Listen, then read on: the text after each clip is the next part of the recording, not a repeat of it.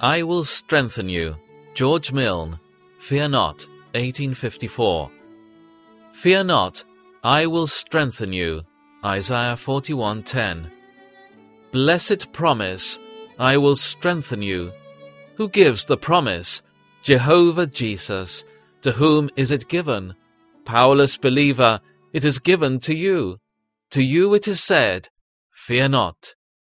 You have a war to wage, a race to run, an enemy to watch, a victory to gain.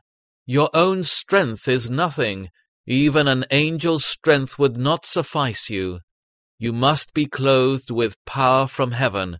You must be armed with God. I would not underrate your own weakness, and I cannot overrate the divine strength at your command.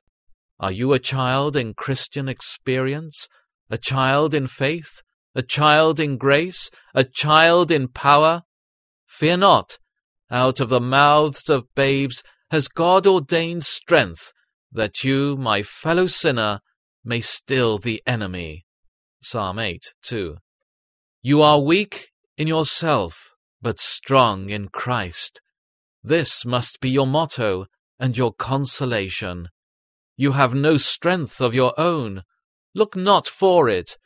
Your own deceitful heart is too much for you. You cannot master it. How then could you fight with Satan and prevail? How often have your lusts entangled you, and your evil tempers humbled you? You have looked for power, and behold leanness. You have looked for strength, and there was none. Have you prayed to God?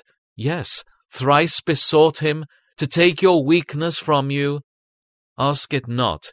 His grace is sufficient for you. His strength is made perfect in your weakness. Glory then in your infirmities, that the power of Christ may rest upon you. 2 Corinthians 12, 8 and 9. Fear not, surely in the Lord you have righteousness and strength. God shall strengthen you with might by his Spirit in the inner man. He will be the strength of your heart and your portion for ever. Only be persuaded of your own weakness. When you are weak, then you are strong. Then you are able to do all things through Christ who strengthens you. Fellow sinner, fear not.